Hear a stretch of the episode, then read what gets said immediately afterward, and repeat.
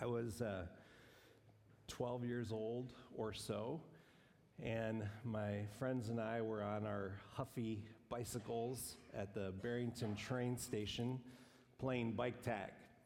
Uh, having so much fun. I remember I didn't have a, a Huffy, I still had one of those uh, banana seat bikes that was so uncool. Um, but we're playing bike tag in the, the train station and um, flying around the parking lot, and one of my friends saw a magazine that was tucked into the railroad ties uh, on this retaining wall. And he went over and pulled out the magazine, and very quickly, the game of bike tag ended. And all of us gathered around looking down at this magazine, and uh, I was absolutely shocked and in wonder at what I saw just page after page after page of naked women. And we stared down at that magazine the first time any of us had seen anything like this, just in, in awe of what we were seeing. And I've thought back about that uh, experience, and, and I wonder if it's what Adam and Eve's experience was like when God said, You know, you've got all these trees, but don't eat of this one, this forbidden fruit. For if you do, you will die. Uh, and Satan added to that, if you do, he knows your eyes are going to be opened. And indeed, when they ate of the forbidden fruit, their eyes were open, being able to distinguish good and evil, experiencing good and evil. And I think that was a little bit of what that experience for me was like. My eyes were opened that day to some things. The psalmist raises a question in Psalm 119 How can a young man keep his ways pure? How can a young man keep his ways pure? Think about this for a second. This was before, long, long before, magazines like the one I just described even existed. This is long before R rated movies. This is long before ads came in the mail like Victoria's Secret, these catalogs.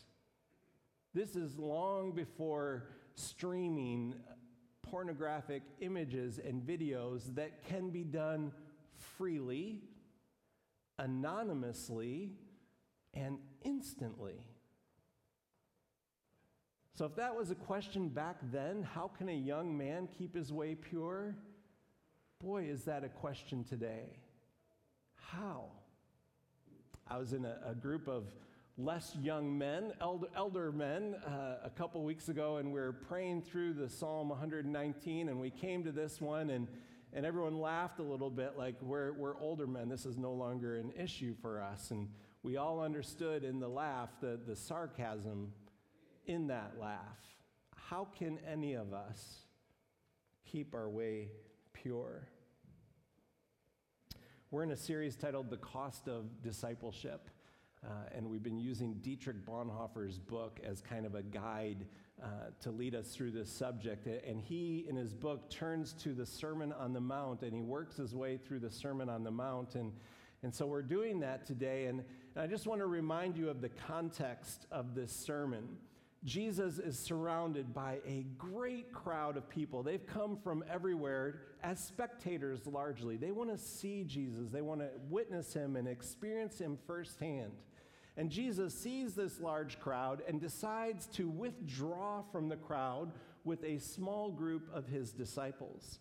And then he begins to instruct his disciples. And the purpose of his instruction is really to differentiate what is a dis- disciple versus what is a member of the crowd. So, as my disciples, he's saying, I have some expectations of, of how it is that you are to live. Hello? Check, check. Did I just die? Check, check. What happened? All right.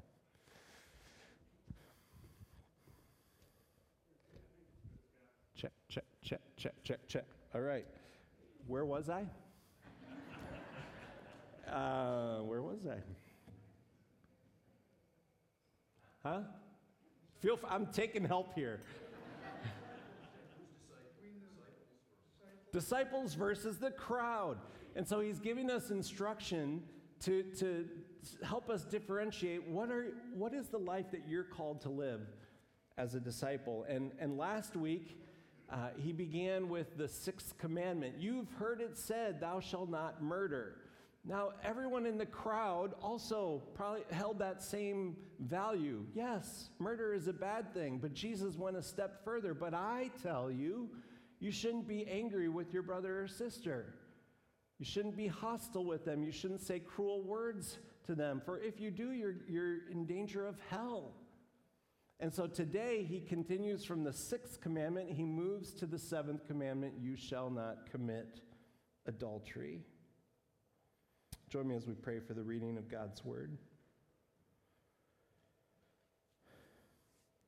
Lord, we invite you this morning to tell us what we may not want to hear and show us what we may not want to see so that we might become all of who you've created us to be.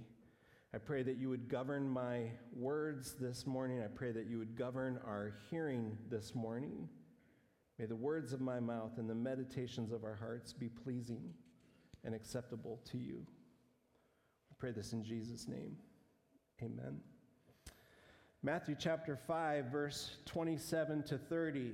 Jesus said, You've heard that it was said, Do not commit adultery. But I tell you that anyone who looks at a woman lustfully has already committed adultery with her in his heart. If your right eye causes you to sin, gouge it out and throw it away. It's better for you to lose one part of your body than for your whole body to be thrown into hell. And if your right hand causes you to sin, cut it off and throw it away. It's better for you to lose one part of your body than for your whole body to go into hell. Let me deal with those last couple of verses right away. I, don't want anyone gouging out an eye or cutting off a hand as a result of this sermon. What Jesus is trying to communicate is the urgency uh, of dealing with this. Like, if you got a problem here, don't let it slide. Deal with it immediately. So, the psalmist question can a young man keep his way pure? How can a young man keep his way here proves to us that this, this issue, this sexual temptation, is nothing new. It has been around forever. And that shouldn't surprise us.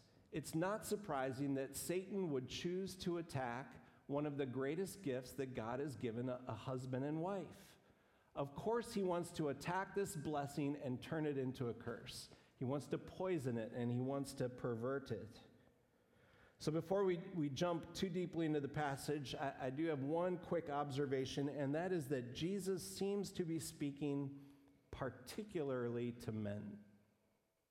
He seems to be speaking particularly to men. The lust of the eyes, while not exclusively a male problem, is pervasive among men in a way that it's not with women. And let me defend men for a second. It's not because we're pigs. It's not because men are pigs.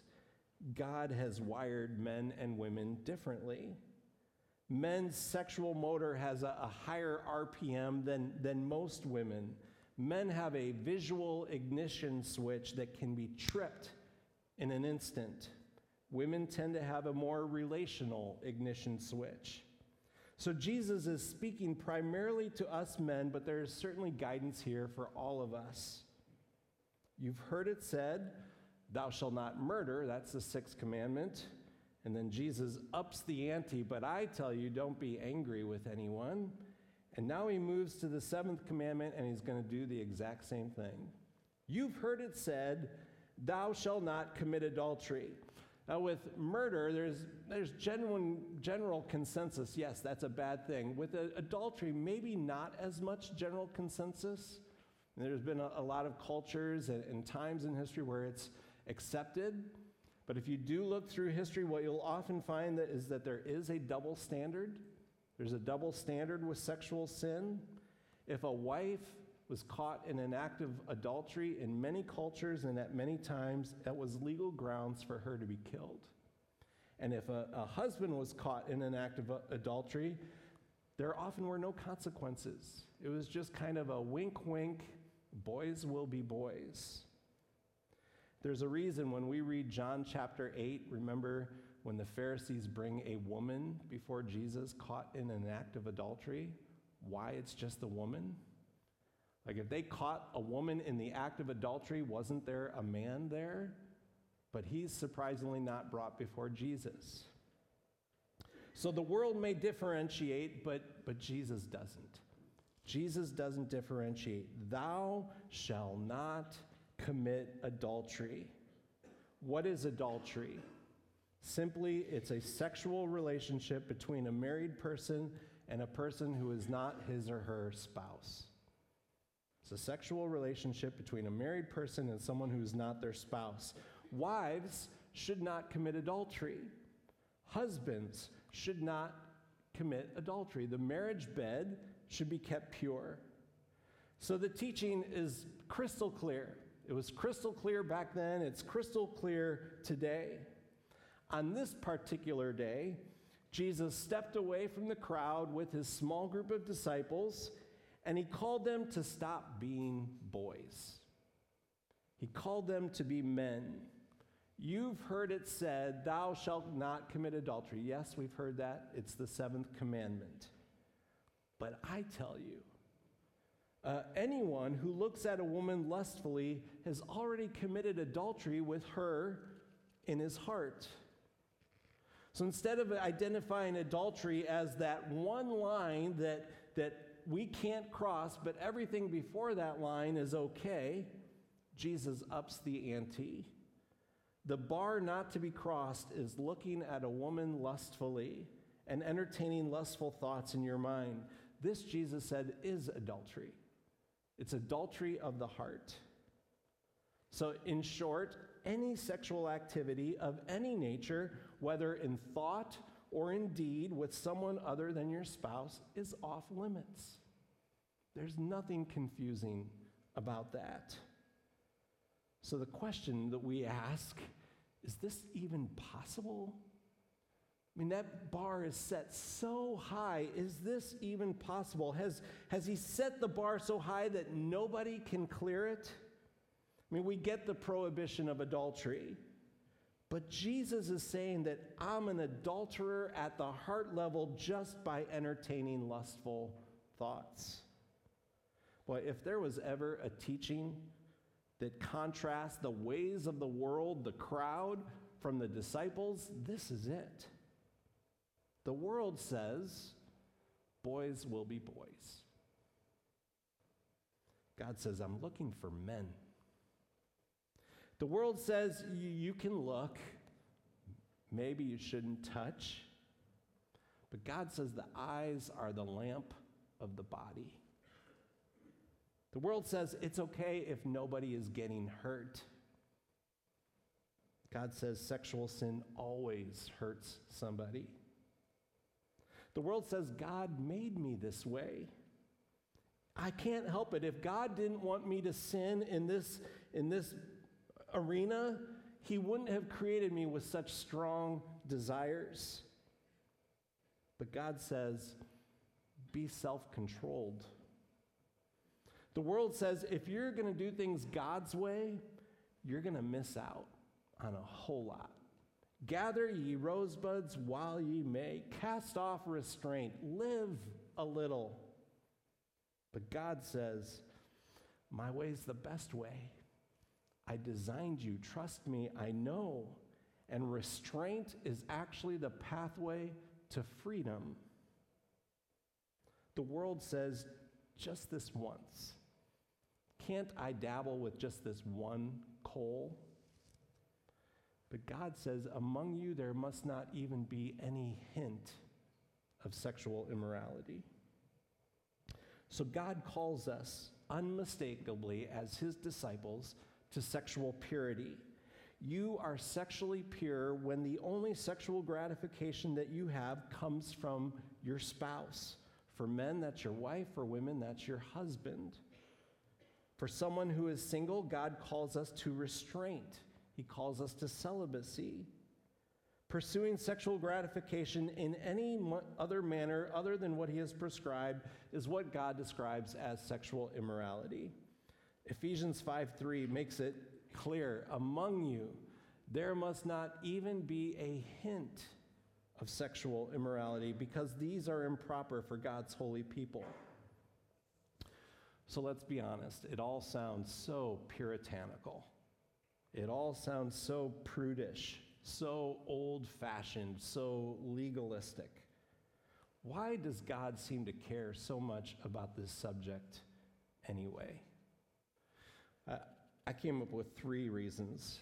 And the first is that he wants what's best for us. Like God genuinely wants what's best for us. These commands are not because he wants to keep us away from something good. These commands are given to us because he wants to give us something good. A satisfying, intimate relationship with your spouse in the context of a lifelong covenantal relationship is what God desires. The restraints aren't meant to keep us from a good thing. Second thing that, that I, I think why God is interested in this is because the covenantal relationship between a husband and a wife is meant to mirror God's relationship with us. God's covenantal relationship with us. God is a faithful spouse, if you want to say it that way. God doesn't cheat on us, He's faithful. And through Christ's sacrifice on the cross, God has said, I do to us. And His I do never becomes I don't. The third reason is because I think this is one of those areas, one of the biggest areas that actually differentiates us from the world. This is what sets us apart. This is one of those things that sets us apart as God's holy people. Do you know in almost every New Testament book, every single one, the subject of, of sexual immorality is addressed? Why is that? Well, people are coming to Christ and they live in the world. And so they've been raised in the world. They've been raised in, in these cultures that are as sexually permissive as our own. And so they're coming into the church, but they're bringing all of the, the world's values with them. And so they're needing to be instructed as God's children. This is how we're called to live. And so we're just going to go through it really quickly. To the Romans, Paul said, Let us behave decently, not in sexual immorality. To the Corinthians, he wrote, Flee Run, flee sexual immorality. To the Galatians, he said, Live by the Spirit, and you will not gratify the desires of the sinful nature. To the Ephesians, we've already said, Among you there must not even be a hint of sexual immorality. To the Colossians, he said, Put to death whatever belongs to your earthly nature sexual immorality, impurity, lust, evil desires. To the Thessalonians, he said, Is it God's will? It is God's will that you should be sanctified, that you should avoid sexual immorality, that each one of you should learn to control your own body in a way that's holy and honorable, not in passionate lust like the heathen who do not know God. In Hebrews, it says marriage should be honored and the marriage bed kept pure. In Peter, it says, You've spent enough time in the past doing what pagans do, living in lust. And to the church in Thyatira, God says, I have this against you. You tolerate that woman Jezebel. By her teaching, she misleads my servants into sexual immorality. In almost every book, this is addressed. God's word is clear. That is not our problem that we don't understand what God desires of us. The challenge that confronts us is not discerning what God commands. The challenge is how do we live up to such high expectations. You and I both know the world is rotting from within. And one of the reasons is because of sexual sin. It is a global problem, it is a huge problem in the United States. The United States is the number one consumer of child sex. Think about that for a second the number one consumer of trafficking is the United States. 463,000 people are raped in our country every year, and that's just what we know about. 463,000. It's estimated that one in every six women will experience that. There are roughly 700 babies that are being aborted annually. All of those abortions are, are tied to, most often tied to sexual sin. Marriages are being decimated because of sexual sin. Families are being torn apart because of sexual sin. 12 year old boys riding around on their bicycles at the, the train station, they don't need to find a magazine anymore. Every single one of them has in their pocket a phone, has instant access to not even just images, but videos. Free, anonymous, instant. And they're looking at things that are permanently changing their brain, putting a stamp on their brain. We've got a problem. Yes, Jesus' words to us may seem prudish. In this world, they seem prudish. If you look at a woman lustfully, you've committed adultery in your heart. Do you think Jesus might know something that maybe we don't? Like maybe he's got some wisdom in this area that, that we don't, that this world doesn't?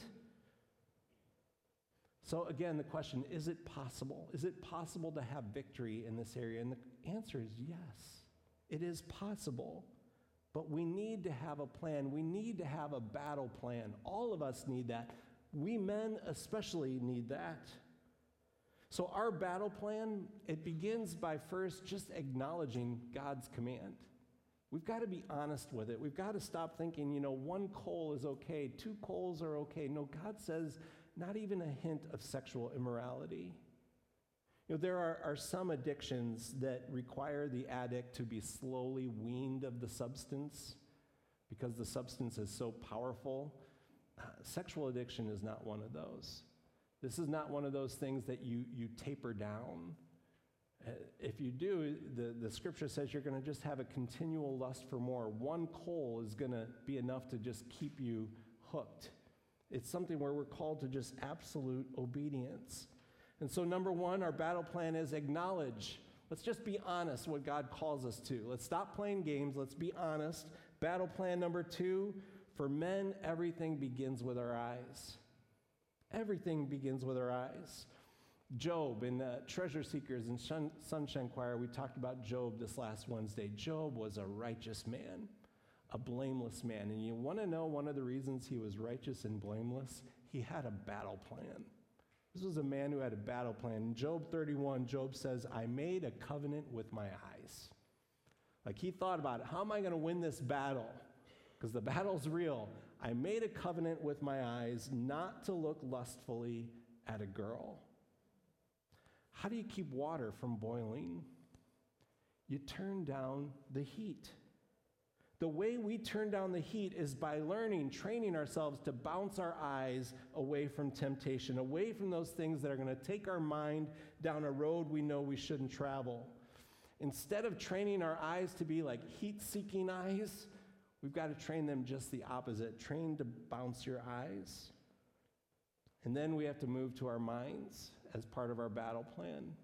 As always, the battlefield is always the mind. Paul wrote to the Corinthian church, he said, Take captive every thought. In other words, we need to think about what we're thinking about. And as humans, we have this incredible gift to be able to do that, to actually think about what we're thinking about. And when we're thinking about things that we know are not helpful, we've got to learn to take that captive. One of the greatest ways that we can do that is by filling our mind with truth. I'm a huge advocate for memorizing scripture because when you're in one of those moments where you're, you're battling, it doesn't work to just say, don't think about it, don't think about it, don't think about it. You've got to actually bounce your mind to something that, that's healthy, trying to recite scripture. Battle plan moves on. If you are married, part of the battle plan is attend to your relationship with your spouse. Invest in your relationship with your spouse. I used to think before marriage that once I got married, all of my challenges in this arena, all of my temptations was just going to go away. Like marriage was going to solve everything. And every person who's married knows that that's not the case. The battle persists. And so you, we need to attend to our, our relationship. One of the reasons that, that pornography is such a, a, an addictive thing that is pulling so many people in is because it's easy. It's not a real person. There's no relationship that needs to be managed, there's no possibility of rejection. Now, I, I know the, the male mind. Uh, if you feel like you're in a marriage and your needs are just not getting met, that is not justification to go find another way to get your needs met. Men, we need to hear that. It is not a justification if you think, you know, things aren't, aren't right in my marriage, I'm going to get my, my legitimate needs met in an illegitimate way. That's not okay. God calls us to be men, not boys. Sexual impurity isn't the result of just one misstep. It's the result of a series of missteps, a series of bad decisions. Likewise, holiness isn't going to be the result of making one good decision. It's going to be making a series of good decisions, training ourselves to make good decisions over and over and over. This is true. If you are a believer in Jesus Christ, you are free from the power of sexual immorality. Satan would like to have you believe I'm not free. The prison door is open. Christ's death opened the prison doors. We are free. We need to choose to walk out of our, our prison. Final part of the battle plan we need help. And, and I'll speak specifically to men one of the reasons this has such a grip on so many people is because there's tremendous amounts of shame attached to it. And, God, and Satan uses that shame to keep us quiet. Women need women, men need men. We need help. We need people to encourage us. We need people to, to keep us accountable. And so I want to appeal to, to all the men today, young men, old men, if you're struggling at all with any kind of sexual temptation, any challenges in this area, I want you to reach out. Reach out to me. Uh, I, there's a book that I would like to work through with people. It's called Every Man's Battle. It's a, been around for a long time, but it is so good. And, and there is healing, but we need to do it together. So text me, email me, talk to me. Um, let's, let's help one another. How can a young man keep his way pure? It is so good in the psalm that that question wasn't just left hanging as if there's it's impossible. The psalmist continues by living according to your word. There is a path to healing, there is a path to freedom. It's time. It's time for us to, to take that path as obedient children to stop